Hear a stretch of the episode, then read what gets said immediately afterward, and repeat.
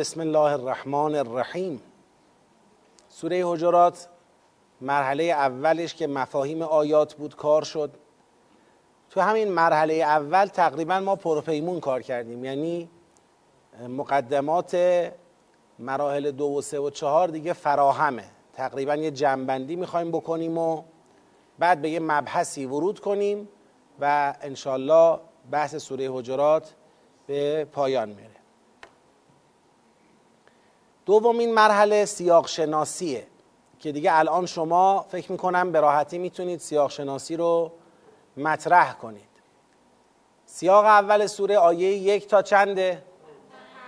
مشخصا اون دوتا یا ایها الذین آمنویی که داره به تنظیم رابطه مؤمنان با کی می‌پردازه؟ با پیامبر میگه جلو نیفتید و صداتون رو بالا نبرید برابر قرار ندید. اونایی که صدا رو پایین میارن اونا به تقوا می‌رسن. اونایی که داد می‌زنن لایعقلونن. سب می‌کردن بهتر بود. این آیه یک تا پنج. سیاق دو آیه شش تا ایشون میگن هشت. دیگه نظر داریم؟ ده. دیگه نظر داریم؟ سیزده. خب پس شش تا هشت ده سیزده. اینا رو بررسی کنیم. آیه شش که خب انجاکم فاسقون به نبع فتبینوا ان تصیبوا قوما بجهاله فتصبحوا على ما فعلتم نادمین واعلموا ان فیکم رسول الله. تا اینکه رسید به اولئک هم الراشدون فضلا من الله و نعمه والله علیم حکیم. تا اینجا کاملا مبحث روشنه. بعد میگه و این طائفتان من المؤمنین اقتتلوا فاصلحوا بینهما فان بغت احداهما على الاخرى فقاتلوا التي تبغي حتى تفیء الى امر الله. اگر سوال کنیم که آیه 9 از آیه 8 چرا جداست؟ جواب کاملا روشنه. چرا که آیه 8 فضلا من الله و نعمه و الله علیم حکیم. آیه 9 و این طائفتان من المؤمنین اقتتلو خب این اقتتال دو طایفه چه ربطی داره به فضل من الله و نعمه؟ اما آیا ما باید آیه 9 را با آیه 8 مقایسه کنیم یا با مجموع 8 و 7 چرا؟ آفرین چون فضلا جمله کامل نیست.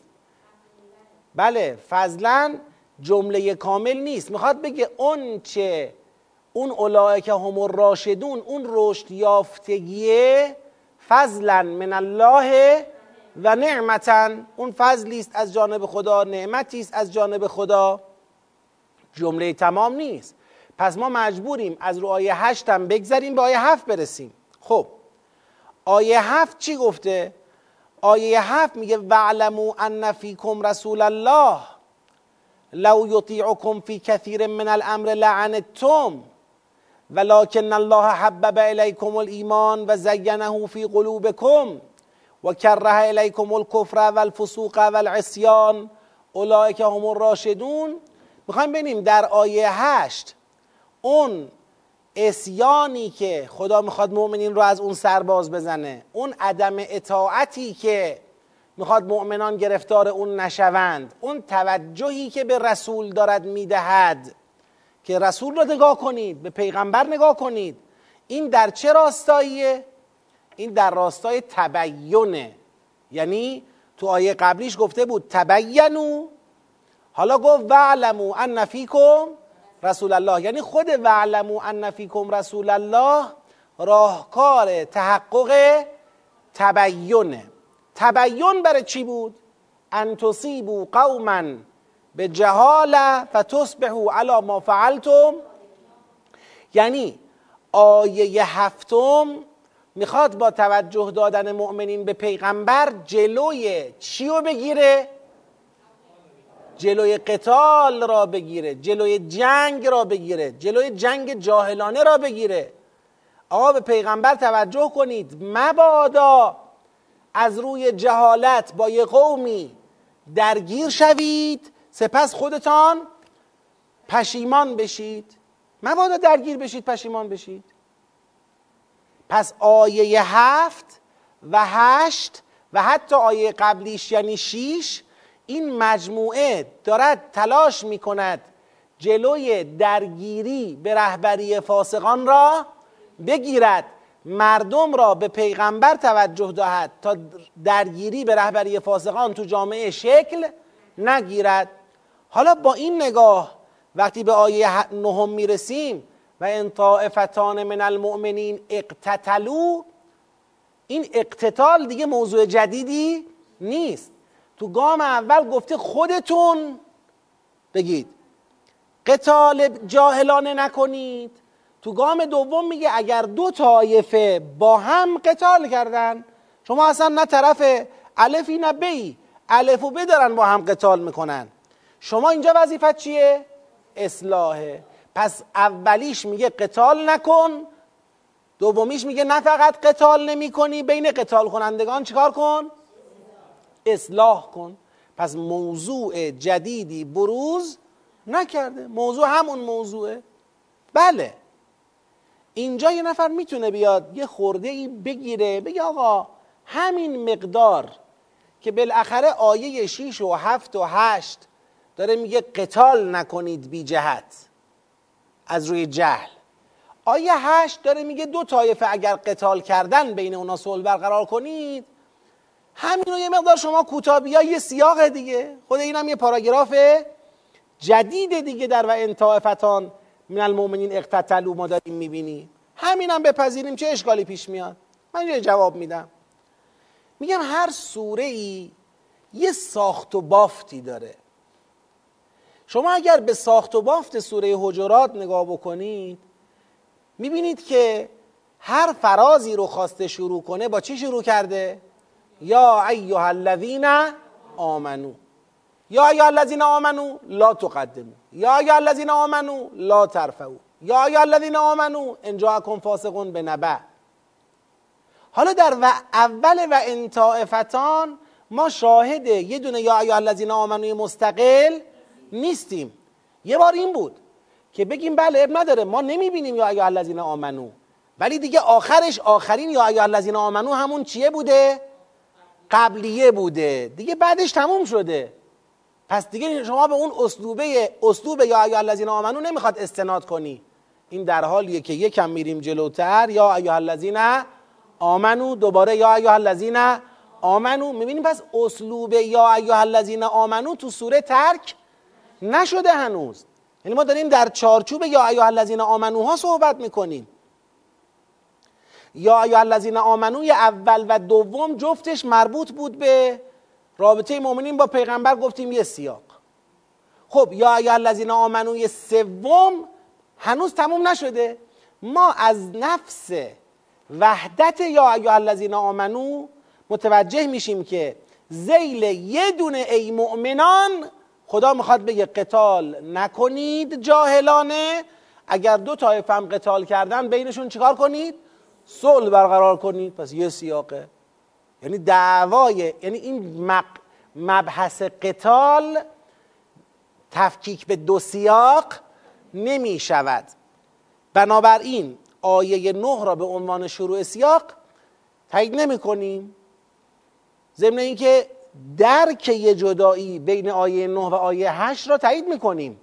اما این جدایی را در حد سیاق نمی بینیم یه فراز داخلی ممکنه بشه اسمش رو بگذاری.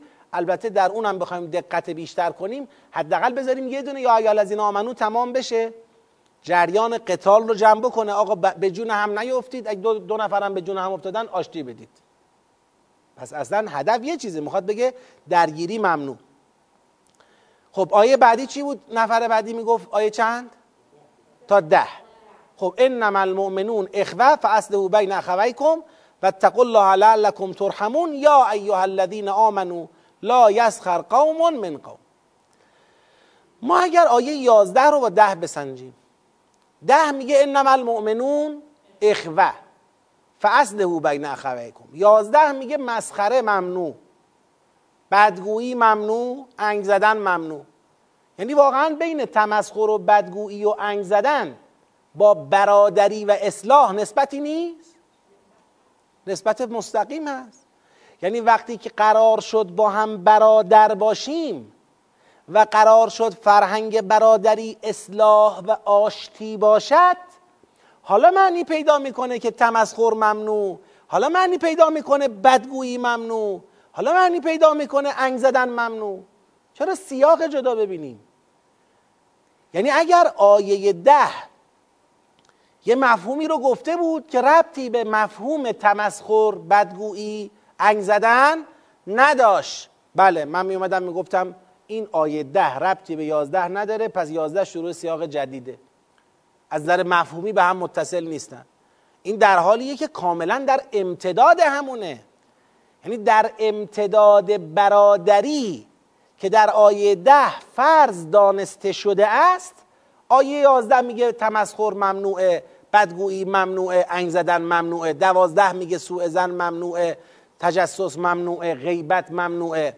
لذا نگاه کنید حتی به آیه دوازده هم نگاه می‌کنید میگه که ان یعکل لحم اخیه. یعنی همچنان بحث بحث برادریه. آقا اون برادری اقتضا می‌کنه که شما رفتارهایی رو ترک بکنید. رفتار تمسخر و انگ زدن و بدگویی کردن و تجسس و عیبجویی و نمی‌دونم چه و رو ترک بکنید. برادر با برادر نباید اینطور باشه؟ خب پس اینجام صرف اینکه اتق الله اونجا داشتیم یه اتق الله هم اینجا داریم کفایت نمی‌کنه بگیم سیاق عوض شد. اب نداره یه سیاقمون یه اتق الله داره یه سیاقمون دو تا اتق الله داره. مسئله ای نیست. اما یه سیاقمون میشه آیه یک تا پنج که دو تا یا ایها الذین آمنوه برای تنظیم مناسبات مؤمنان با پیغمبر یه سیاقمون میشه آیه 6 تا 13 که حاوی سه تا یا ایها الذین آمنوه برای تنظیم مناسبات مؤمنان با خودشون با یکدیگر. اولی پیروی دومی برادری. حالا اون پیرویه دو تا یا ایها الذین آمنو داشت دو تا توصیه داشت این سه تا توصیه داره. توصیه های این در سه مرحله است. نگاه کنید مرحله بندی شده. اول از اون داغ شروع کرده. داغش کدوم درگیری و نزاع و جنگ نظامی. جنگ نظامی ضرب در. در داخل جامعه ایمانی جنگ نداریم که. چرا به جون هم میافتید؟ کسی حق نداره با کسی به جنگه فقط در یک صورت جنگ جایز میشه. دو طایفه دارن با هم میجنگن. می‌خوایم آشتی بدیم. یکیشون میشه باقیه یعنی آشتی را نمیپذیره. میزنیمش تا بپذیره. مگه میشه آشتی رو نپذیری؟ مگه شهر هرته به خاطر یه اختلافی که پیش اومده همدیگه رو بزنید بکشید؟ برای چی می‌کشید همو؟ صاحب ندارید. خب این اولیش. دومیش میاد سر چی؟ سر رفتارهای آشکار ضد برادری. یعنی یه لایه رقیقتر از درگیری میشه تمسخر بدگویی انگ زدن. این یه پله پایین تر از درگیریه. میگه اینم ممنوع. بعد باز یه لایه بعد میاد یه پله رقیق ترش می‌کنه. میگه حتی سوء زن ممنوع تجسس ممنوع غیبت ممنوع. ببینید در سه مرحله از پررنگترین رفتار ضد برادری که جنگه. بعد یکم کم رنگترش که تمسخر و بدگویی و انگه. بعد یکم کم, کم رنگترش که سوء زن و تجسس و غیبته همه ممنوع. پس اینا همه در یک راستای تو اون مسیر مشخص تأمین برادری تو جامعه ایمانی تا برسیم به یا ایها الناس که یا ایها الناس انا خلقناکم من ذکر و انسا و فلان اینم ارتباطش با آیات قبلی واضحه که آقا وقتی خدا گفت اتق الله با برادری اتق الله با ترک بدرفتاری ها حالا میگه بدانید کسی بر کسی به شعبه و قبیله برتری ندارد ان اکرمکم عند الله اتقاکم. خیلی خوب. اینم تعلیف معلوم. تا سیزده. بله چون وحدت خطاب همراه است با سیر مفهومی واحد قابل استناده. ما همیشه در وحدت خطاب نمی‌تونیم دلیل بگیریم بر اینکه حتما سیاق چیه؟ واحده. چون گاهی ممکنه مخاطب یکی باشه من برای یه مخاطب بخوام دو پاراگراف حرف بزنم. اما گاهی اوقات مثل اینجا که ما اصل سیر مفهومی واحد را که برادریه داریم می‌بینیم. وحدت خطاب تقویتش می‌کنه. بله. خب. برسیم به آیه 14 قالت الاعراب آمنا. این دیگه کاملا از سیر مفهومی نمی‌دونم با هم نجنگید و برادر باشید و رفتارهای برادران داشته باشید. کاملا چی شد؟ کاملا جدا شد. اعراب این یه بحث دیگه از اعراب ادعای ایمانی کردن. باید جوابشون رو بدیم. قل لم تؤمنو قل اتعلمون الله بدینکم. بعد همون اعراب اومدن منت به خاطر اسلام گذاشتن باید جوابشون رو بدیم. قل لا تمنو علیه اسلامکم. در واقع مبحثی از اعراب مطرح میشه با در دو مقام اعراب قرار دارن. مقام تعلیم, تعلیم دینداری مقام منت به خاطر تسلیم بودن. در هر دو مقام بهشون پاسخ داده میشه. اولی با دو تا قل دومی با یه دونه قل. سوره تمام میشه. پس ما در این سوره مبارکه سه تا سیاق داریم. خب آیا ما برای سیاق شناسی باید به عناوین انتظاعی مثل اخلاقی اعتقادی اجتماعی سیاسی نگاه کنیم؟ نه. در سیاق شناسی ما به اتصال آیه با قبلش نگاه می‌کنیم. یا با جمله قبلش یا با آیه قبلش. گاهی ممکنه شما تو یک آیه هم مبحث اعتقادی داشته باشی هم سیاسی داشته باشی هم اخلاقی داشته باشی. این تعابیر مثل سیاسی اجتماعی اخلاقی و غیره این تعابیر همشون تعابیر انتظائیه تعابیر انتظائی انتظائی یعنی چی؟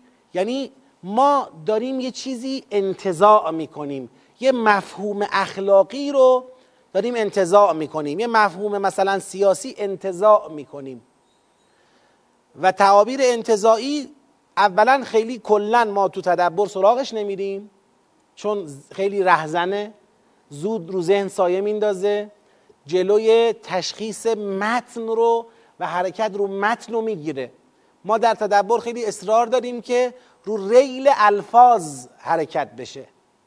خب سابقه رو داشتیم. در همون سیاق یک یا آیا الذین آمنو چرا تکرار شد؟ خب باشه. و دیگه بدتر. دیگه بدتر نه دیگه بدتر. تو پشت سر هم بود دیگه بدتر.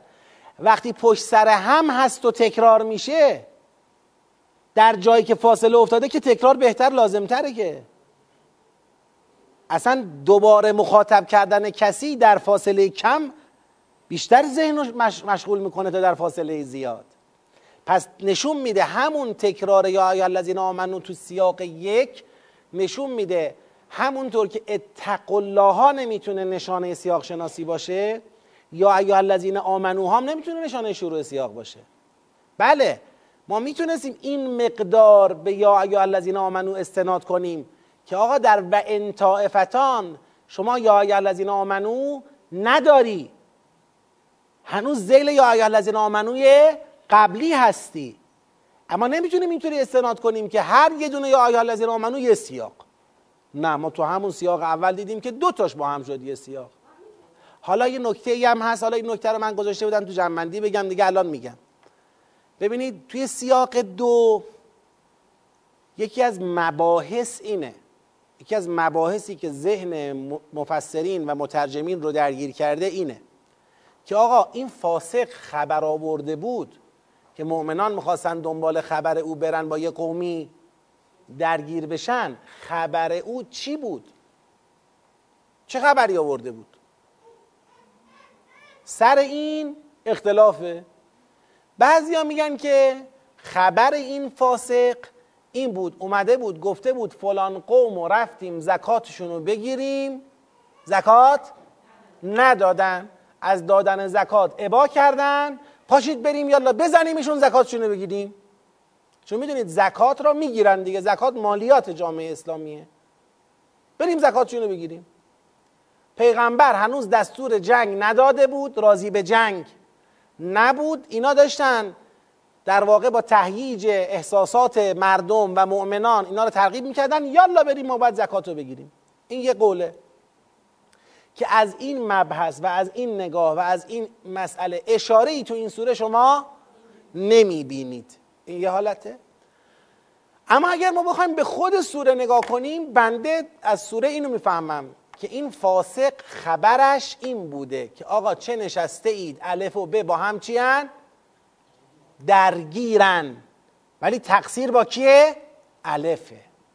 پاشید بریم به کمک به یعنی از اینکه بعد از اینکه حالا بنده از کجا این استنادو می‌کنم بعد از اینکه خدا به مؤمنان گفت آقا فاسق خبر آورد شما تبیین کن برو دنبال پیغمبر وقتی به مؤمنان یاد داد برو دنبال پیغمبر الان علل قاعده مخاطب منتظر ببینه که وقتی مؤمنان سراغ پیغمبر رفتن چی شنیدن از پیغمبر یا رسول الله فلانی میگه بریم با فلانی ها بجنگیم شما چی میگی؟ اما ما منتظر چی هستیم؟ تبیین کی؟ تبیین پیغمبر. تبیین پیغمبر سخن کیه؟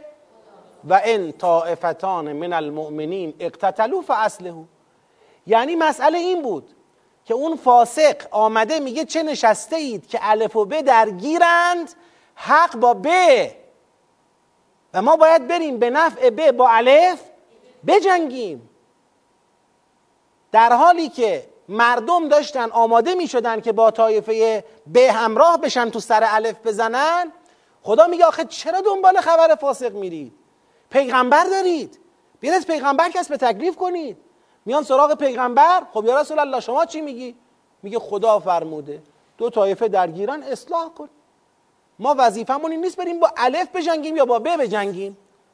ببینیم حق با کدومه. بریم با اون بجنگیم. وظیفه ما قبل از اینکه بگیم حق با کیه اینه که بریم چیکار کنیم؟ صلح برقرار کنیم. صلح که برقرار کردیم آشتی که برقرار کردیم اون موقع ببینیم چی بود ماجرا. جنگ باید جلوش گرفته بشه. حالا اگر ما می‌خواستیم صلح برقرار کنیم یکی از این طایفه ها صلح را قبول نمی‌کنه. هیچ جور قبول نمی‌کنه. میگه آقا من کوتابیا نیستم. نمی‌خوام صلح کنم. خب نمی‌خوای صلح کنی میزنیمت تا صلح کنی. اینطور نیستش که تو نخوای صلح کنی جامعه رو بکشی به آتش. باید صلح کنی. اما بله صلح ما هم صلح زورکی نیست. تو بیا پای صلح فصل او بینهما بالعدل. ما اینجا وقت بررسی می‌کنیم ببینیم حق با کی بوده چی بوده طبق قانون و احکام اسلامی برخورد می‌کنیم اینکه شما رأسا یک چیزی بگی و اونو دنبال بکنی و کوتاه هم نمیای و از جنگم دست نمی‌کشی و جامعه داره به آشوب کشیده میشه. که نشد که حق با تو بوده که بوده. بشین دو دقیقه ببینیم آخه. بشین ببینیم چه مسئله. حالا شما نگاه کنید. ما تو همین جامعه خودمون چقدر به این بحثا احتیاج داریم؟ چقدر ناواردیم؟ بابا صلح برقرار کنید. چرا بیرید؟ یکی می طرف این یکی می طرف اون. صلح برقرار کنید. دعوا شده. سر یه موضوعی دعوا شده. قبل از اینکه به این دعوا دامن بزنید وظیفتون ایجاد صلحه اگر یک طرف صلح را قبول نکرد اون وقت شما مجازید بزنید به دلیلی که صلح را قبول نکرده. تا کجا مجازید بزنید؟ تا وقتی که صلح را قبول کنه. صلح را که قبول کرد بیاد بشین ببینیم آقا چی بود حرفتون. حالا شما چند نفر از این ور کشتی؟ شما چند نفر از اون ور کشتی؟ دعواتون حل کنیم. ببینیم مسئله چی بوده. پس اگر ما بخوایم به خود قرآن نگاه کنیم این و انطائفتانه اتفاقا حکم پیغمبر است در جایی که اون فاسق حکم دیگری داده بود. فاسق حکم به نفع یک طرف وارد جنگ شدن را داده بود پیغمبر حکم ایجاد صلح را داد. فرقش اینه. لذا پیغمبر بر اساس برادری فتوا صادر می‌کنه اونا قبیلگی. اونا قومی قبیلگی نگاه می‌کنن ایشون میگه همه برا... همه برادرن. ما با هم دیگه قرار نیست تو سر هم بزنیم. این فرقشه. خب پس در حقیقت این چرا واردش شدم؟ جواب دادم. آ در راستای همین سیاق شناسی یعنی می‌خوام بگم البته این دلیل من بر اینکه اینجا سیاق واحده نیستا. دقت بشه. من به این دلیل نمیگم سیاق واحده. دلیل ما بر اینکه سیاق واحده در انتاع فتان سیاق شروع نمی شود اون همون که او توضیح دادیم. بله واو عطف داره خطاب واحد سیر سیر قتال بحث جلوگیری از قتال قتال جاهلانه در بین توایف ایمانی و اینا. خب. بفرمایید. نه نه. اینی که عرض کردم اعراب در مقابل اهل المدینه است تو قرآنه. شما مسئله اهل المدینه رو اگر تو قرآن سرچ کنید حالا سورش نمی‌دونم توبه بود. چی بود؟ سوره چی بود؟ توبه بود. یا سوره حالا باید نگاه کنید. مقوله اعراب و تقابلش با اهل المدینه تو قرآنه. این از جانب بنده نیست. منتها اون جایی که تو قرآن شما اعراب و اهل المدینه رو کنار هم می‌بینید اونجا به مفهوم کاملا جغرافیایی استعمال شده. یعنی اعرابش بادیه نشینان اهل المدینش اونایی که تو مدینه دارن زندگی می‌کنن. برای همین اونجا خدا تفکیک می‌کنه. میگه بادیه نشینا اینطورین اهل المدینه اینطورین راجع به اهل المدینه میگه بعضی از اهل المدینه مردو علی النفاق. راجع بادی نشانان میگه هم للکفر یا مازن اقرب من هم ایمان یعنی اونجا بحثش کاملا جغرافیاییه. ولی از اونجا ما این نگاه تقابل اعراب و اهل المدینه را می‌گیریم. وقتی اینجا قرار می‌گیریم می‌بینیم بله اینجا همون اعراب کار برده ولی نه به مفهوم جغرافیاییش. خب ما که ببینید بالاخره این یک تزه. من حرف شما رو رد نمی کنم به سادگی احتیاج به مطالعه داره. اما اونی که ما در لغات و منابع لغوی می‌بینیم جمع در واقع اعرابی میشه اعراب و امت عرب زبان میشه عرب. و مفردش میشه عربی. یعنی به فردی که عرب است میگن عربی به امتش میگن عرب. به فردی که بادیه نشینه میگن عربی به جمعش میگن اعراب یعنی کلمه اعراب به معنی فارسی ما نیست. ما تو فارسیمون میگیم اعراب حمله اعراب حمله اعراب یعنی عربا. این تو فارسی ماست. تو زبان عربی اگر خودشون بخوان میگن میگن حمله عرب نه حمله اعراب. این تفاوت تو لغت وجود داره بعد تقابل اعرابی و اهل المدینه تو قرآن وجود داره. به مدد این دوتا ما وارد این بحث شدیم که بگیم اینجا مقوله الاعراب یک مقوله در حقیقت بادیه نشینی و اشایری یا حتی عربیت به معنی زبان نیست. به معنی همون در واقع نپذیرفتن و قبول نداشتن نظام مدنی پیغمبره. بله؟ گفتم اتفاقا اون جایی که تو قرآن اعراب در مقابل اهل المدینه است اونجا به معنی جغرافیاییشه. لذا هم اعراب رو تقسیم کرده. میگه اعراب دو گروهن در همونجا میگه اعراب دو گروهن. اونجا یعنی بادیه نشینان. یه گروهشون نزدیک به کفرن یه گروهشون مؤمنن. راجع به اهل المدینه میگه اهل المدینه هم دو گروهن. یه گروهشون مرد و علن نفاقن یه گروهشون مؤمنن پس اونجایی که اعراب و اهل المدینه را تقسیم بندی کرده در هر دو مجموعه مؤمن و منافق را تفکیک کرده می‌فهمیم که اونجا اعراب و اهل المدینه به معنی چیه؟ جغرافیاییشه می‌خواد بگه تو بادیه نشینام هر دو گروه رو داریم توی شهرنشینام هر دو گروه رو داریم. اونجا جغرافیاییشه. اما بعدا از اونجا یه معنایی میاد بیرون. چرا؟ چون اونجا راجع به بادی نشینا که حرف می‌زنه ایمانش عجیبه. اونجا یه جوری صحبت می‌کنه که ایمان عجیبه. راجع به اهل المدینه که حرف می‌زنه یه جوری صحبت می‌کنه که نفاق عجیبه. لذا متوجه میشیم که یک نگاهی وجود داره که این اعراب بودن بادیه نشین بودن اتفاقا اقتضاعش به کفر نزدیکتره. چرا؟ چون از منبع و از مرکز دوره. این بیشتر توقع میره که نپذیر مدنیت را. تا اونی که تو شهر داره زندگی می‌کنه. بعد اینجا که دیگه خدا تقسیم بندی نکرده. یک سره گفته قالت اعراب نگفته من الاعراب قالو. نگفته بعضی از اعراب گفتن. میگه قالت الاعراب. یعنی یک سره اعراب رو برده تو وادی ادعا و منت سر پیغمبر گذاشتن و اینا. متوجه میشیم که اینجا بحثش جغرافیایی نیست. یعنی به ما اونجا یاد داده که اعراب مقابل اهل المدینه است. اینجا داره ازش استفاده می‌کنه. من علت این که سری تو دور اول وارد این مبحث نشدم چون خود این مبحث یه مقاله علمیه. که خود این یک جلسه می‌خواد که اینو توضیح بدم جا بندازم که اون چی شد چجوری از اونجا رسیدیم به این. نخواستم واردش بشم خواستم فقط ارجاع بدم که بدونید این مبحث تو قرآن هست. حالا کسی هم نخواست بپذیره مهم اینه اینجا به اعراب هر معنی که میدی حواست باشه. اعراب این سوره مسئلهشون منت سر پیغمبر گذاشتنه. مسئلهشون نمی‌دونم اطاعت نکردنه. مسئلهشون ادعا کردن و تعلیم دادن به پیغمبره. حالا شما هر جو می‌خوای معنیش کن. فقط از این شاخصه های اعراب غفلت نکن که بگی بادیه نشین و تمام. این چیزایی که اینجا گفته به بادیه نشینی نمی‌خوره. ربطی به بادیه نشین بودن نداره. به قبول نداشتن نظام مدنی پیغمبر مربوطه. خب پس یک تا پنج شش تا سیزده چارده تا هجده. یک تا پنج رو بریم یک جنبندی بکنیم. جنبندی یک تا پنج خیلی کار سختی نیست. در آیه یک تا پنج آیه اول این بود که جلو نیفتید در پیشگاه خدا و پیغمبر تقوا الهی پیشه کنید خدا سمیع علیمه. آیه دو میگه صداهاتون رو بالا نبرید صداهاتون رو برابر قرار ندید حبت عمل میشه. زیل آیه دو که دو تا دستور داد دو تا ان الذین شما می‌بینید.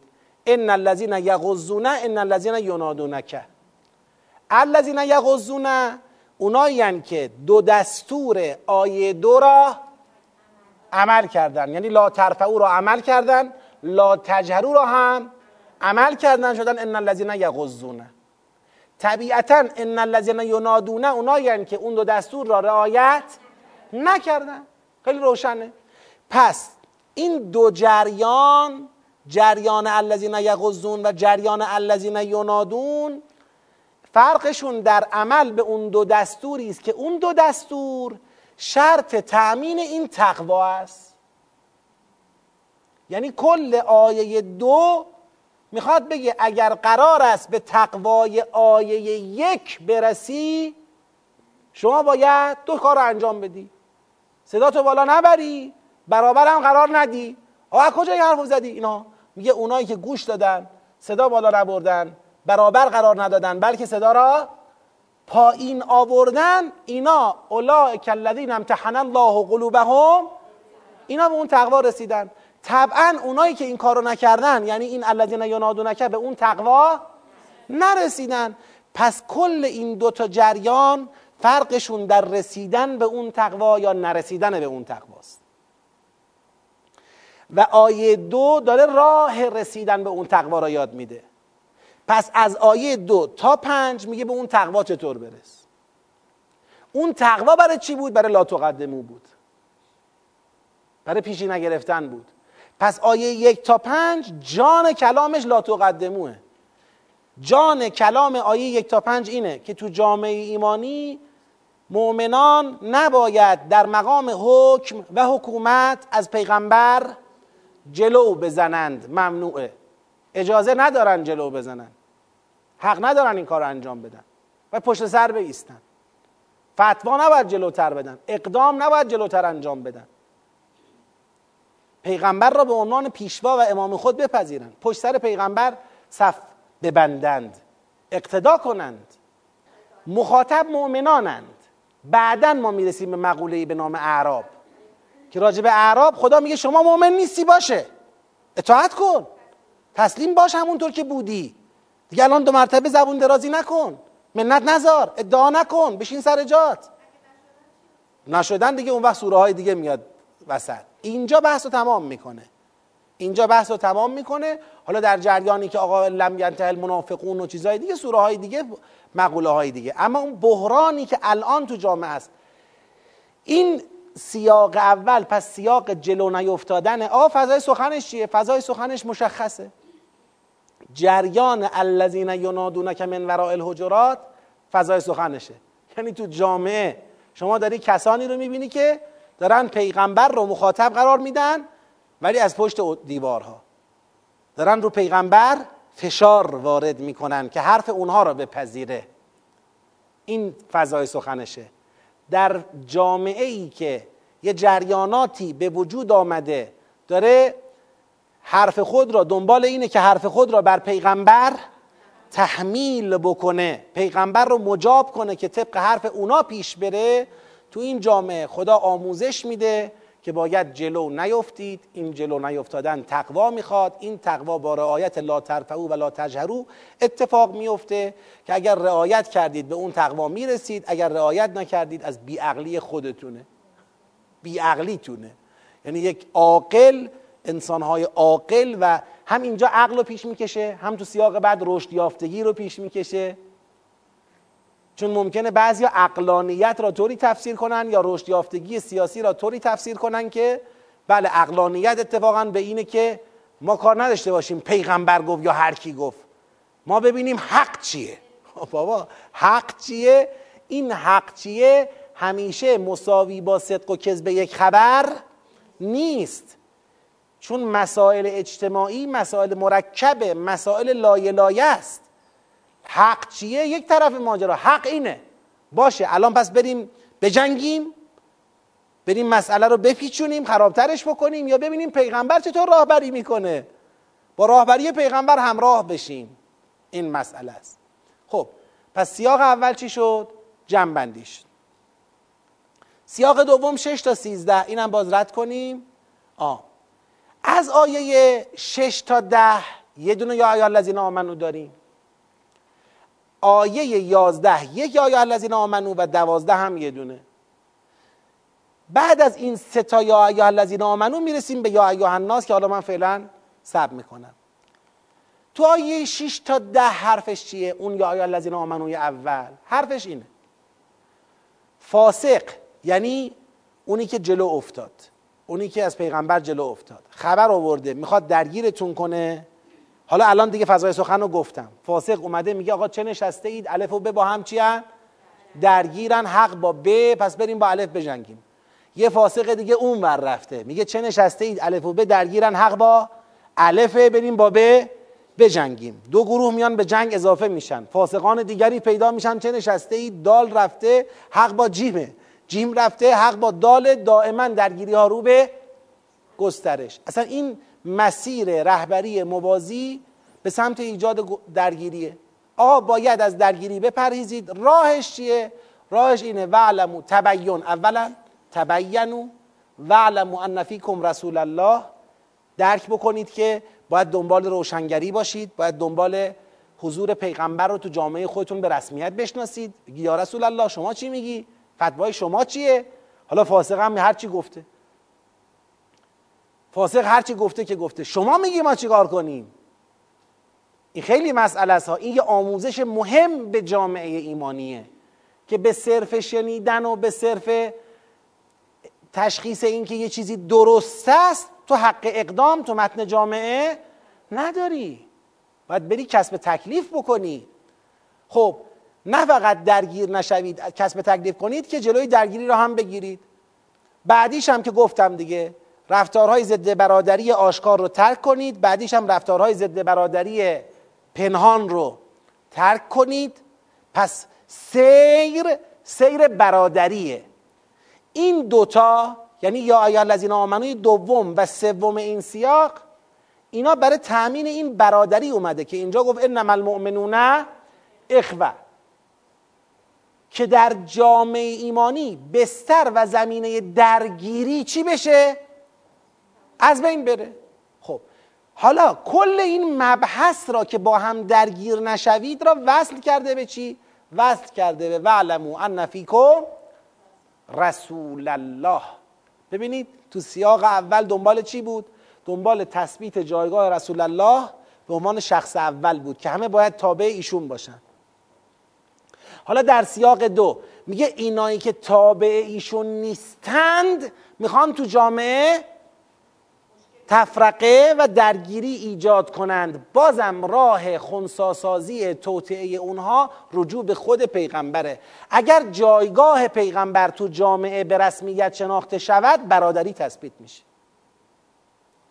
و الا بنا باشه پیغمبر سر جاش باشه ولی ما دنبال خبر این فاسق و اون فاسق به جون هم بیفتیم. دیگه برادری تأمین نمیشه. رهبری برادری. با توجه به جایگاه او جلوی درگیری ها گرفته میشه و الا درگیری هر روز درست میشه. اینجاست که این سومیش هم که یا ایها الناسی هم که اینجا آمده برای چی اومده؟ برای اینکه بگه این اتقاکم. اتقاکم اینجا کیان؟ اتقاکم اینجا کسایی که اتق الله آیه ده اتق الله آیه دوازده را رعایت کردن. یعنی هم با هم درگیر نیستن هم درگیرها را آشتی میدن هم رفتارهای ضد برادری را در هر دو لایه آشکار و مخفی چکار کردن؟ ترک کردن اینا برترن الله قوم برتر قبیله برتر فرد برتر اون کسی است که تقوای برادری را با رعایت جایگاه پیغمبر رعایت می‌کنه حفظ می‌کنه و رفتارهای ضد برادرانه را ترک می‌کنه. پس آقا سیاق دو جنبندیش چیه جنبندی سیاق دو حفظ برادری در پرتو جایگاه پیغمبره در پرتو رهبری پیغمبره. حفظ برادری از بین بردن زمینه های نابرادری تو جامعه اسلامی در پرتو عنایت به جایگاه پیغمبر تبیین عنایت به جایگاه پیغمبر. در پرتو نفی رهبری موازی هر کسی به غیر پیغمبر. هر کی به غیر پیغمبر میدانداری می‌کنه که مردم رو به جون هم بندازه فاسقه. هزاری که اخبارش همه مستند باشه. هر کانالی هر گروهی هر شبکه‌ای هر سایتی که میاد خبر میگه ببین اینطوری زدن ها. برای این گروه پخش می‌کنه اینطوری زدن. اونا رو تحریک می‌کنه میندازه به جون اون گروه. برای اون گروه پخش می‌کنه. اینطوری زدن اینا رو تحریک می‌کنه میندازه به جون اون گروه. بزنید هم دیگه رو. هر کی داره به جون هم میندازه مردم رو با هر دلیل مستندی هستن آقا رفته اصلا مستنده. شما اجازه ندارید به جون هم بیفتید. حق ندارید. باید برید کسب تکلیف از پیغمبر بکنید. خب یا رسول الله چیکار کنیم؟ طائفتان من المؤمنین اقتتلوا فاصلحوا صلح ایجاد کنید. حالا رفتیم داریم با بزرگانشون صحبت می‌کنیم صلح ایجاد کنیم. یه گروه صلح را قبول نمی‌کنن. حالا بزنید. حالا بزنید نه به دلیل اینکه اون فاسقه گفت به دلیل اینکه خدا اجازه داد که با این طایفه ای که بقی می‌کند زیاد خواهی می‌کند صلح را قبول نمی‌کند بجنگ. بجنگ تا قبول کنه. قبول کرد تمام. قبول کرده باشه. بذار ریشه رو بکنیم نه خیر. یعنی چی؟ قبول کرد تمام. حالا بشینیم سر میز ببینیم که چه خبره. دعوا سر چی بود؟ حق با کیه؟ حق با کی نیست؟ و بعد صلح را عادلانه برقرار کنیم. هر کسی به حق خودش برسونیم. دیگه حالا از این طایفه چند تا ادامی از اون طایفه چند تا ادامی از این طایفه چقدر قصاص از اون طایفه چقدر قصاص این چقدر خسارت بده اون چقدر خسارت بده تمومش کنیم دیگه. صلح برقرار بکنیم. پس تکلیف را مشخص کرده با عنایت به رهبری پیغمبر جایگاه پیغمبر برادری را بین خودتون حفظ کنید از درگیری پرهیز کنید رهبری فاسقان را کنار بزنید از درگیری به رهبری فاسقان پرهیز بکنید اخلاق برادرانه را در هر دو لایه آشکار و مخفی رعایت بکنید بدانید برتری در جامعه ایمانی جز به تقوا نیست تقوا دو چیز است در این سیاق. تقوا دو چیز است. یک برادری با رهبری پیغمبر دو ترک اخلاق ضد برادری تمام شد. این جنبندی سیاق دومه فضاش معلومه. حالا فضای سخن سیاق دو را به فضای سخن سیاق یک وصل کن. فضای سخن سیاق یک جریانی بود که ینادون من ورائل حجرات. فضای سخن سیاق دو فاسقانی هستن که دارن درگیری ایجاد می‌کنن. همینایی که نظرشون با پیغمبر یکی نشده خودشون دارن میدانداری می‌کنن. پس این بحران دو جنبه پیدا کرده. یک جنبه بحران اینه که پیغمبر تضعیف شده تو سیاق یک. جنبه دوم بحران اینه که این تضعیف پیغمبر به درگیری منجر شده. یعنی با هم دارن درگیر میشن. درگیری ها در حال توسعه است. خب خود به خود در چنین وضعیتی جریان های ناسیونالیست زبونشون باز میشه. دیدید بلد نیستید؟ دیدید هی میگید حکومت اسلامی؟ حکومت اسلامی از توش هیچی در نمیاد. اینم حکومت اسلامیتون. مردم افتادن به جونه هم. کار رو بسپرید دست کاردون. ما از تو بهتر بلدیم اینطوری که تو می‌کنی نیست که. این شکلی نمیشه جامعه رو اداره کرد. بیا.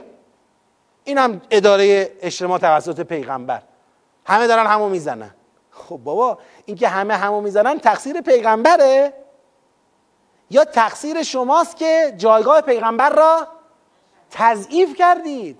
یا تقصیر شماست که خبر فاسقان را گرفتید پیغمبر را رها کردید. یا تقصیر شماست که تو جامعتون تو رسانه هاتون تمسخر و بدگویی و انگ زدن و سوء زن و تجسس و غیبت رو باب کردید. تقصیر کیه؟ تقصیر شماست که نظام شعبه‌ای و قبیله‌ای و قومی و طایفه‌ای و گروهی و حزبی و جنایی را بر تقوا ترجیح دادید. از این دهان اعراب باز شده. در شرایطی که دو تا اتفاق تو جامعه افتاده. پیغمبر تضعیف شده. درگیری ها تو متن جامعه رو به گسترشه. حالا ملیگرا هم حرف می‌زنن. از اولش هم گفتیم که اسلام به درد بگید حکومت و جامعه داری نمی‌خورد. اتعلمون الله به دینکم حالا می‌بینن متن جامعه ایمانیه. لذا اول از در ایمان میان. آمن آقا ما که مؤمنیم ما. سر ایمان که حرفی نیست. خدا دهنشون میبنده از آمنا. قلم تؤمنو. بعدش هم میگه که اتعلمون الله بدینکم. میگه ساکت باشید بابا شما تسلیم بودید. حالا نیافتید افتادید جلو آمنا. آمنا میگی که چی؟ میگه اصلا تسلیم بودیم هم از آقاییمون بوده که تسلیم بودیم. تا همین الانش هم گذاشتیم. شما حکومت کردید آقایی ما بوده. ولی ما نباید میذاشتیم. می‌خوان منت سر پیغمبر بذارن. که خدا باز اینجا هم یه زیپی دوخته این زیپ دهنشونو می‌کشه. میگه ساکت بشینید. حرف اضافی ممنوع تا این حرف اضافی ممنوع وقتی جواب میده که دو تا سیاق قبلی رو خدا گفته ها یعنی خدا ریشه یابی کرده. میگه آقا این مشکل کنونی مشکل جلو زدن از پیغمبره.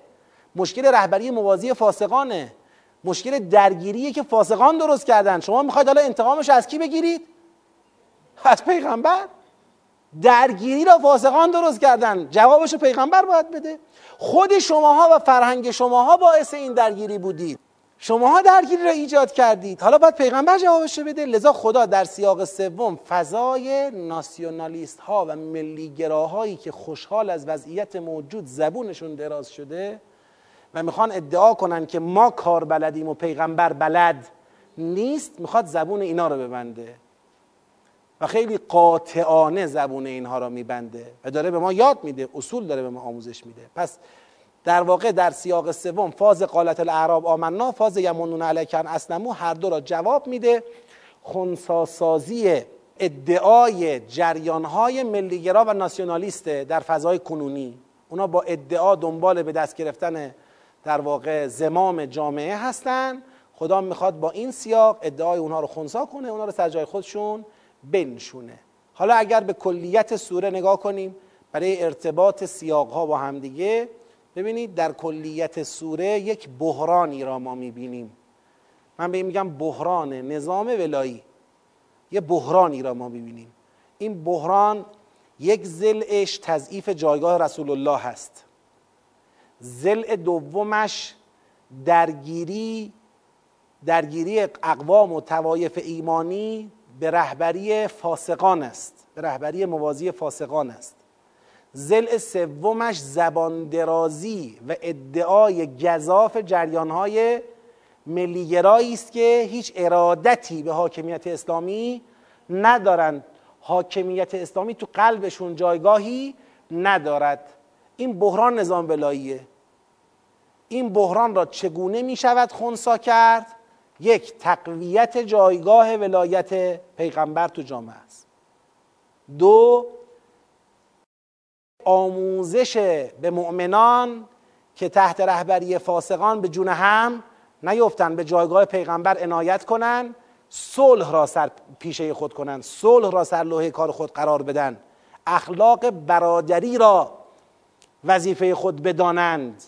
نه اینکه به جون هم بیفتن. سه کوتاه کردن زبان دراز ناسیونالیست هایی که می‌خوان فضا را به نفع خودشون مصادره بکنن. از اوضاع برهم ریخته و در هم برهم جامعه استفاده کنن که ثابت کنن پیغمبر لیاقت مدیریت جامعه را نداره. ثابت کنن الگوی اسلام الگوی مناسب حکومت نیست. الگوی حکومت الگوی اینه که ببینی کی از همه پولدارتره کی از همه قدرتمندتره کی از همه شهرتش بیشتره کی از همه طرفدار بیشتر داره. اونا رو بیاید حاکم بکنید. اون موقع خود به خود جنگ میخوابه. چطور میخوابه؟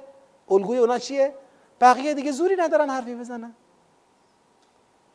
آقا این خانواده خانواده سلطنت دیگه تموم شد. شما نگاه کنید تا قبل از انقلاب اسلامی خود ما حکومت خانوادگی بود دیگه. پهلوی قاجار فلانی ها فلانی ها فلانی ها همه طایفه ایه آقا ما زورمون بیشتره. ها زورمون چطور بیشتره؟ ثابت کردیم دیگه. اومدیم جنگیدیم پیروز شدیم. وقتی پیروز شدیم پس یعنی زورمون بیشتره. پس ما حاکمیم. حالا تا از ما زوردارتری پیدا بشه. تا از ما قویتری پیدا بشه. آقا محمد خان قاجار سر زورم بیشتره. چقدر چشم در آورد تو کرمان؟ نه 60 هزار تا 120 هزار تا. نمی‌دونم چشم در می آوردن که این زوره کم نشه نه یکی دو تا پنج تا ده تا. آدم کشی برای حکومت. حالا عرض کنم. همین عرض پایانیم که انشالله ظرف پنج دقیقه ده دقیقه جمعش می‌کنم. نمی‌خوام دیگه چون بپردازم. من قبلا در سوره 47 و 48 پرداختم به این مبحث. لذا دیگه نمی‌خوام بپردازم. خودتون تطبیق بدید انشاءالله. اما یک سرفصلایی رو بیان می‌کنم. اولین مسئله بنده حقیر اینه. قرآن کتابی است برای زیستن کتابی است برای برنامه گرفتن دستورالعمل میده الگو میده فرمول میده. قرآن کتابی که قصه و تاریخ بیان کنه برای ما صرفا نیست. همین الان همین آیات یک تا پنج سوره حجرات همین آیات رو شما برید اگر اونا که مشرف شدن مدینه می‌بینید دور زریح پیغمبر که در واقع خانه پیغمبره دور تا دور این آیات رو نوشتن. نوشتن که یا یا الذین آمنو لا ترفعوا اصواتکم فوق صوت النبی و لا تجهروا له بالقول که جهر بعضکم لبعض و فلان. دور تا دور اینو نوشتن. یعنی در تفکر سلفی کارکرد این آیات بعد از پیغمبر قبر پیغمبره. این تفکر سلفیه. لذا شما الان جلوی قبر پیغمبر بیستی بنده خودم اونجا چند لحظه حواسم پرت شد. با یک حس و حالی داشتم به پیغمبر سلام می‌دادم. سلام علیک یا رسول اسکت اسکت. اون که وایساده بود پشت به قبر پیغمبر رو به ما دهن تو به من. چرا دارم سلام گفته لا ترفعوا اصواتکم فوق صوت النبی. یعنی شما سلام به پیغمبر میدی به قبر پیغمبر می‌خوای بدی به استناد لا ترفعوا می‌زنه تو دهنت. این قرآنیه که به درد قبر و قبرستان و تفکر قبرستانی سلفی ها می‌خوره. قرآن تعطیل. قرآنی که با مردن پیغمبر تموم شده آقا. بله یه وقتی تو جامعه یه رسولی بود اون رسول چون رسول بود باید ما صدامون رو از صدای او بالا نمی بردیم. باید خودمون رو بر او مقدم نمی کردیم. باید از پشت حجره ها او را مخاطب قرار نمی‌دادیم یادش به خیر فاطمات تمام شد رفت. بیایم سیاق دوم. باشه سیاق اول مرد. بیایم سیاق دوم. تو سیاق دوم میگه آقا فاسق اگر خبر آورد فاسق کی آخه؟ اونی که از پیغمبر جلو زده. خب اصلا پیغمبری هست که ازش جلو بزنیم هست؟ خب پس فاسق هم نیست. فاطماته نه آقا فاسق شرابخوره. باشه شرابخوره. میگه وعلمو ان فیکم میگه تبینو ان تصیبوا قوما به جهاله بعد میگه وعلمو ان فیکم خب کو رسول الله؟ رسول الله الان بین ما هست که ما بریم از رسول الله کسب تکلیف کنیم؟ نه نیست. خب فاتح بگید ماته. سیاق دومم رفت.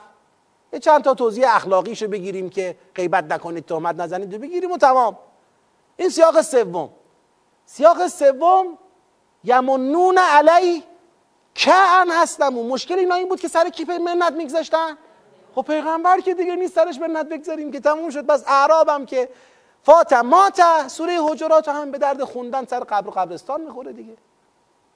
کار کارایی قرآن این که سوره حجراته. اگر شما بخواهی با وفات پیغمبر عقب برگردی کل قرآن رو باید تعطیل کنی. و ما محمد الا رسول. اللهم صل علی محمد و آل محمد. افا مات او قتل انقلبتم علی اعقابکم قرار اگر او مرد یا کشته شد شما برگردید. قهقرایی به دوره جاهلیت برگردید. لذا نگاه کنید امام باقر علیه السلام فرمود اگر شیعیان ما در قرآن تدبر کرده بودند در فضیلت ما شک نمی‌کرد. وقتی شما قرآن رو متدبرانه می‌خوانی لازم نیست از تو قرآن شما بری یه آیه گیر بیاری بعد زیل اون آیه یه دونه شعن نزولی که ضعیف و سند است گیر بیاری. بگی آه این آیه در شعن حضرت علی است. این آیه در شعن نمی‌دونم اینه. خب اونا سر جای خودش محفوظ. ساختار قرآن داره فریاد می‌زنه. یا بعد از رسول باید قرآن را ببندی ببوسی بذاری. کنار یا باید یکی جای رسول باشد یک کسی به جای پیغمبر باشد که این قرآن رو نگه داره سر پا. بشه شیرازه قرآن. شیرازه قرآن رسوله. همین سوره حجرات شیرازش رسوله. خب رسول از دنیا رفت پاشید. سوره ناس خدا شیرازش پیغمبره. قل اعوذ تو بگو. حالا که نگفتی. سوره توحید خدا رسول قل هو الله.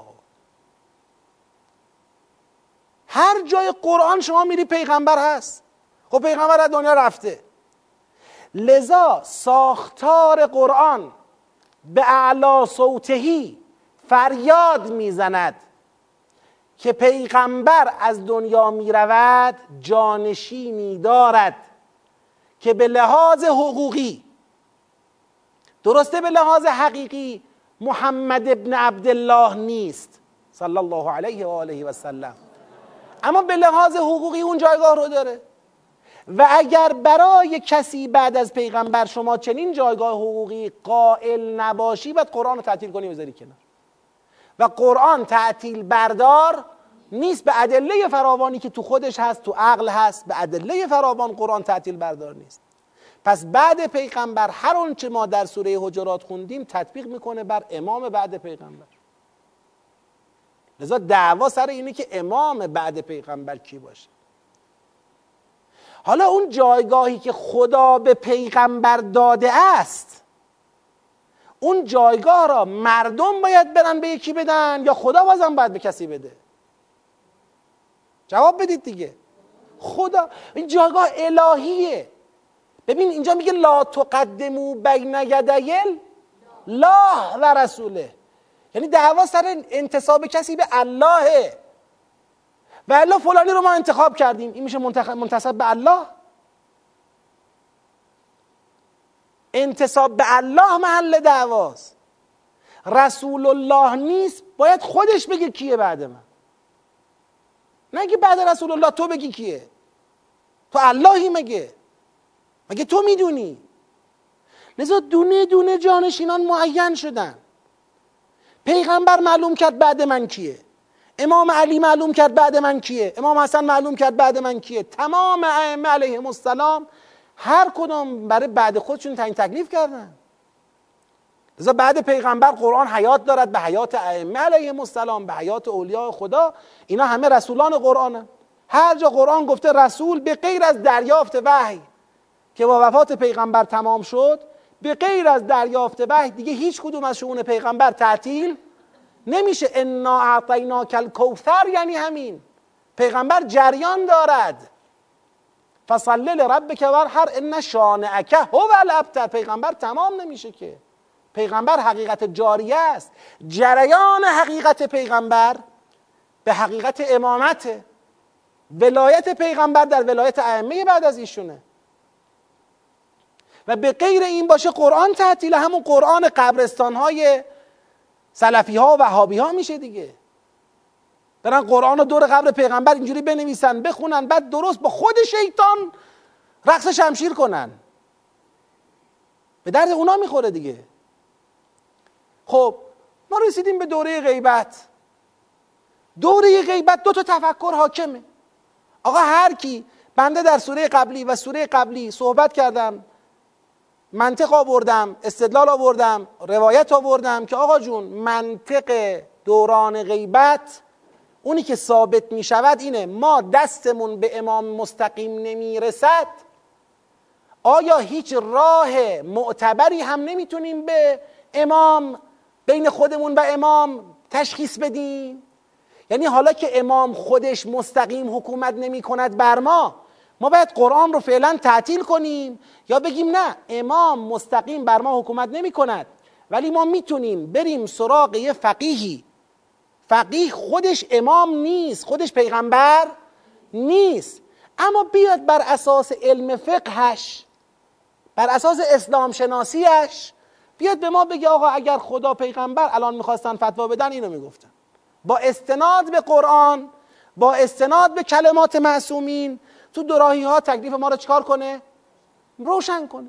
عقل اینو میگه گفتیم روایت اینو میگه کار ندارم. حالا بحثای کردیم بحثای مفصلی بود. حالا این فقیه باید چه ویژگی هایی داشته باشه؟ آقا این فقیه باید با تقوا باشه حافظ هوای نفسش باشه باید مدیر باشه مدبر باشه شجاع باشه. بالاخره تمام ویژگی علمش از همه بیشتر تقواش از همه بیشتر. بحثایی که مفصل در جلسات قبلی داشتیم نمی‌خوام تکرار کنم. این یه تفکره. یه تفکر دیگر که جای اینه که من خواهش می‌کنم. تو امروزه تو جامعه ما متاسفانه جریانهایی به وجود اومدن که به شدت در تلاشن تفکر ولایت فقیه را بی اعتبار جلوه بدن. تفکر لغو جلوه بدن. ولی هیچ کس اینها رو مخاطب قرار نمیده. بگه بفرمایید لطفا جایگزین شما چیه؟ باشه. ما می‌خوایم برای چند دقیقه خیال کنیم که تفکر ولایت فقیه چیه؟ غلطه. برای چند دقیقه به خودمون فرصت بدیم. تو این چند دقیقه شما سخنرانی کنید. به غیر از تعطیل اسلام چیزی دیگه ای دارید شما؟ بله آقا برید همین نماز روزتون رو بخونید و بگیرید. دیگه کاری با حکومت و جامعه و قضاوت و نظامیگری و سیاسیگری و اجتماعیگری و اقتصاد اسلامی و چه و چه نداشته باشید دنیا مال هر کی می‌خواد باشه باشه به شما مربوط نیست. مسلمون ها برن تهارتشون رو بگیرن. برن قسلشون رو بکنن. برن تو مسجدها دلاراست بشن. برن گشتگی بکشن روزه. دنیا دست شیطان باشه. درک. این منطقه واقعا. آقا شما جایگزینتون چیه؟ میگی ولی یه فقیه نباشه. خب نباشه. کی باشه؟ دونالد ترامپ باشه. بایدن باشه کی باشه؟ شاه باشه. بابا اگر شما به یه چیزی ایراد داری بین ایراد به مصداق لطفا با ایراد به منطق فرق بذار. سر ایراد به مصداق هم بیا گفتگو کن. بگو آقا من همچین موردی دیدم. برای من سوال حلش کنید. کیا باید حل کنن؟ که بنده در همین صحبت که در جلسات قبلی کردم گفتم. اگر جامعه ای میگه در دوره غیبت ولایت فقیه باید خبرگانش نخبگان دینی اون جامعه باشند باید نسبت به مسائل ولایت پاسخگو باشند باید حامیان بروز و فعال ولایت باشند باید ناظران رهبری باشند باید باشند. اگر نیستن این نقص ما در قانونه و نقص ما در اجرای قانونه باشه اینو بریم دنبال کنیم. بریم بگیم آقا خبرگان ما چرا ضعیف عمل می‌کنه؟ خبرگان ما چرا انتخابشون اینقدر تو جامعه نامحسوسه؟ چرا اینقدر این انتخابات تو جامعه بیمعناست؟ چرا مهمترین انتخابات جامعه ما بیمعناترین انتخابات ما شده؟ اینو بریم اعتراض کنیم. این اعتراض به حقه. اگر بگیم آقا نظام ولایت نظام ائمه جمعش باید زنده باشه نماز جمعش باید اینطور باشه. بله به حقه. آقا اینکه جامعه بیدار باشد هوشیار باشد مفهوم ولایت را و مصداق ولایت را رسد کند مراقب سلامت این مقوله خطیر باشد این حق جامعه است. اما اگر ما اومدیم من خبرگانی من نمی‌دونم امام جمعه نمی‌دونم من خواست جامعه من منبری من استاد دانشگاه هر کی اگه ما اومدیم به این مقوله مهم کم لطفی کردیم بی کردیم. لطمه خورد و از دست رفت. این را بدانید جایگزینش امام زمان نخواهد بودا خیال کنیم بله ما اگر تونستیم ولایت فقیه رو بزنیم امام زمان میاد. از این خیالا نکنید. الان بین ما و بین از بین رفتن اسلام همین ولایت فقیه حائله. اینو بفهمیم اینو بدانیم درک کنیم. بریم مسائلمون رو در یک کانال دیگه حل کنیم نه با زدن ولایت فقیه. امام به خوبی و به هوشیاری فرمود پشتیبان ولایت فقیه باشید تا به مملکت شما آسیبی نرسد. تازه این مملکته به اسلام شما آسیب نرسد. به همون خدایی که میپرستم سوگن نخواهند گذاشت بوی اسلام بمونه بین ما. بوی اسلام. اینطور دشمن و نظام غربی و مادی اینطور پنجه در پنجه هم کردن که اسلام را ریشهکن کنن. شک مگه برای کسی باقیه؟ مگه در دشمنی اینا با اسلام کسی شک داره؟ بیچاره اون جماعتی که به نام اسلام سر در آخر اینا کردن. به نام عدالت سر در آخر شیطان کردن. بابا مشکل جامعه خودتو بیا منطقی حل کن. بیا راجبش منطقی حرف بزن. چرا با حقد و کینه صحبت می‌کنید؟ خورده گرفتن آسانه راه حل دادن سخته پیدا کردن راه حل منطقی برای رسوندن حرف حق به جای خودش سخته کار سخت را انجام بدیم نه کار آسان را. زدن ولایت فقیه کاری نداره. بزن. من بزنم تو بزنی اون بزنه. بعد از یه مدت بگیم خب خدا رو شکر این نظام ولایت فقیه سرنگون شد. خب شد چی, شد؟ چی اومد جاش؟ درست شد؟ یه خورده واقع بین باشید. تو همین ایامی که فتنه های اخیر گذشت من به یکی از بندگان خدایی که تفکرش خیلی اونوری بود بهش گفتم گفتم عزیزم اصلا من می‌خوام چند دقیقه فکر کنم تو درست میگی. الان تقصیرا گردن فلانیه. تو داری درست میگی. فرض کن. چند دقیقه می‌خوام اینطوری فکر کنم. ببینم راهی که داری میری مشکل رو حل می‌کنه. کیان الان اینایی که دارن ظلم می‌کنن به مردم؟ خودمونیم به خدا. خودمون به هم رحم نمی کنیم مشکل یه جای دیگه است. راه حل را پیدا کن. اگر مشکلی می‌بینی راه حل را پیدا کن. کور زدن ببخشید این حرف رو می‌زنم. جاهلانه ترین کار یک یک نفر می‌تونه بکنه. کور بزنه. آ طرف از یه چیزی ناراحته میاد کف خیابون بسیجی می‌کشه. آخه حل شد؟ مشکلت حل شد حالا تو؟ چرا کور می‌زنی؟ کی آقا بزرگتر تو کیه؟ یه بزرگتر صاحب نشد که بیاد یا ما بزرگتر ایناییم. بیاد بشینیم ببینیم چی حرفتون؟ باشه آقا ما هجاب نمی‌خوایم. اب نداره بیاد بشینیم بررسی کنیم ببینیم چقدر به حکومت مربوطه هجاب چقدر مربوط نیست هجاب ببین الان مسئله هجابه یا مسئله اقتصاده؟ باشه اقتصاده. بریم ببینیم چی شد که خراب شد. چرا شما هم دست شما هم هست خرابه دست ما هم هست خرابه؟ چرا هر کی کارو می‌گیره خرابه؟ کی کجا کارو خراب کرده که هر کار می‌کنیم درست نمیشه؟ بشینید آقا به خاطر رضای خدا صادقانه خالصانه برای اجتماعتون برای جامعتون فکر کنید راه حل بدید. اب نداره اختلاف سلیقه هم داشته باشید. داری حرف درست بزنید. با حقد و کینه به جون هم افتادن جز اینکه مشکلات را بدتر کنه گره را سختتر بکنه هیچ اتفاق دیگری نخواهد افتاد. بگذاریم لذا ما در دو تا سوره قبلی گفتیم منطق قرآن منطق تعطیل بردار نیست. چه بعد از وفات پیغمبر چه در دوران غیبت. منطق قرآن منطق واحد آشکاریه. ما باید برای تحقق منطق قرآن هوشیاری، اقلانیت، تقوا، تدین خودمون رو به کار بگیریم هوشمندانه رفتار بکنیم راهش رو پیدا بکنیم که محقق بشه. خدای همه ما را به التزام بیش از پیش به نظام مترقی و متعالی قرآن موفق بفرما.